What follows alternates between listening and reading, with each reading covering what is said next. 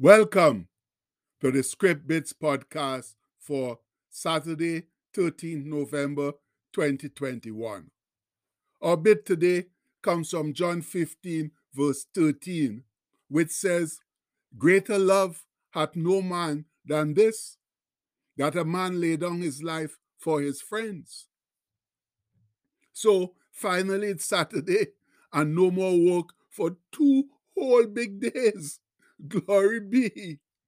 But we can't laze on the couch too much either because there's housework to be done, stuff that we did not get done during the work week. So, as they say, there's just no rest for the wicked. But that's okay because we can handle anything we have to have with the amazing help of our Lord and Savior Jesus Christ, who enables us to do all things. And it's that enablement I'm counting on right now as I try to make some sense of the quotes we got this past week from our friend Anselm as he aspires to inspire us for a better tomorrow. Now, the first quote says, To bring anything into your life, imagine that it's already there. And we know that's one of the tenets of our Christian faith. You have to believe or imagine it before you see it. That's what the good book tells us in that famous verse on faith in Hebrews, which says, Now faith is the substance or realization of things hoped for, the evidence or conviction of things not seen. And that comes from Hebrews 11 1.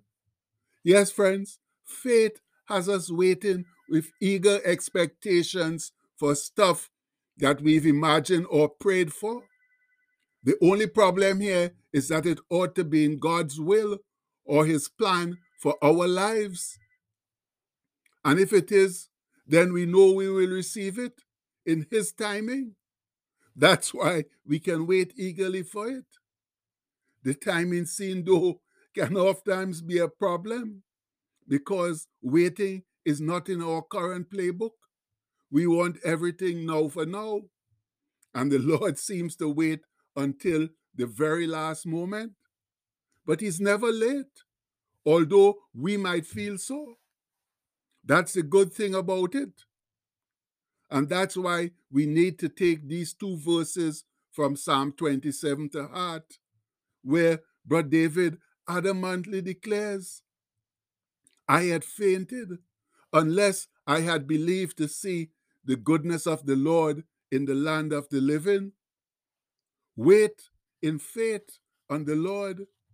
Be of good courage, and he shall strengthen thine heart. Wait, I say, on the Lord. And that comes from Psalm 27 13 to 14. Oh, my people, if we can plant those two verses in our hearts, then we have won most of the battle. That's to believe that God will be good to us down here on earth, since Christ said that he came so we could have life and have it more abundantly. And you know you can find that in John 10 10. And since you believe that, then you simply wait expectantly for the goodness of the Lord to show.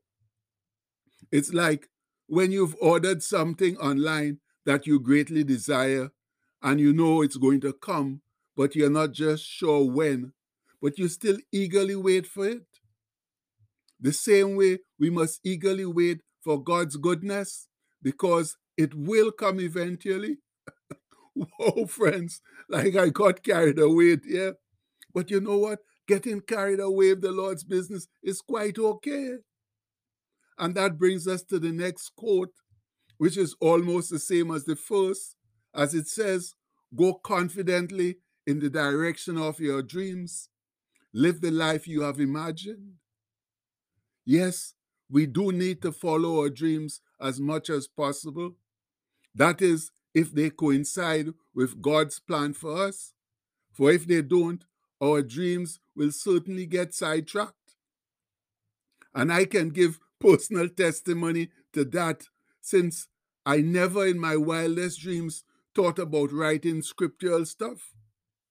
Writing was one of my dreams, yes, but not on the Lord's word. But he obviously had other ideas. So here I am living my dream of writing, but not what I had intended to write because it did not fall completely in line with God's plan for my writing life. But nevertheless, I'm happy and contented and still do some of the other writing on the side, so I can't really complain. And the next quote tells us a friend is one who overlooks your broken fence and admires the flowers in your garden. And is that ever the gospel truth? True friends are few and far between. And if you are ever blessed enough to get even one true one, then shout, Glory, hallelujah, and hold on to them for dear life. You know, there are so many scriptures on the subject of real, good, and true friends that we need to consider some of them. And most of them obviously come from the wisest man ever, that's Cousin Sol. And oh, before we go further, one other thing we need to admit and realize here is that the flip side of most of these scriptures are also true.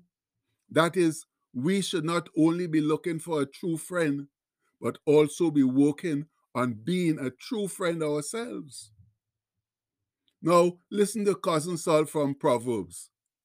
He writes, A friend loveth at all times, and a brother is born for adversity. And that comes from Proverbs 17 17 and means that a true friend has unquenchable love, love that is not diminished by adversity. And here this one, uh, a man that had friends must show himself friendly. And there's a friend that sticketh closer than a brother. And that's taken from Proverbs 18 24. Now, what does all of that mean? Eh? The scholars tell us that a man that had friends must show himself friendly may also be translated a man of many friends comes to ruin. In other words, a man must not spread himself too thin among many superficial relationships. Far better is it to have genuine friends who become like family and love at all times, like he said above there in Proverbs 17 7. And yes, friends, truer words were never spoken. Then there's this most timely warning Make no friendship with an angry man, and with the furious man thou shalt not go, lest thou learn his ways and get a snare to thy soul. And that's taken from Proverbs 22 24 to 25. Army people, that simply means do not make friends with a hot tempered man. Do not associate with one easily angered or you may learn his ways and get yourself ensnared. And that's a living truth, since the traits of those we associate with can easily be transferred to us. And this next quote proves what we just said. He that walketh with wise men shall be wise, but a companion of fools shall be destroyed. And you can find that in Proverbs 13 20. And the scholars explain that thus. They say wisdom as well as folly can be transferred by association. And if you haven't found out that bit, bit of wisdom already, please don't try to prove it unless it's to walk with the wise. Oh, friends, there's good reason why Cousin Sol is described as the wisest man ever, although he didn't live it out in his own life. But that's the same with all of us. We give good advice, but never take the same advice for ourselves. Now, hear this magnificent word on friendship, where Cousin Sol says, Iron sharpeneth iron, so a man sharpeneth the countenance of his friend. And that's taken from Proverbs 27 17. And the scholars explain that as the proper tool shapes and sharpens iron for its desired use, so a man sharpens his friend morally and intellectually by their personal relationship. And that's the proof of a real good friendship. Now, listen to this last one from Cousin Sol. written as the preacher in Ecclesiastes, where he says, Two are better than one because they have a good reward for their labor.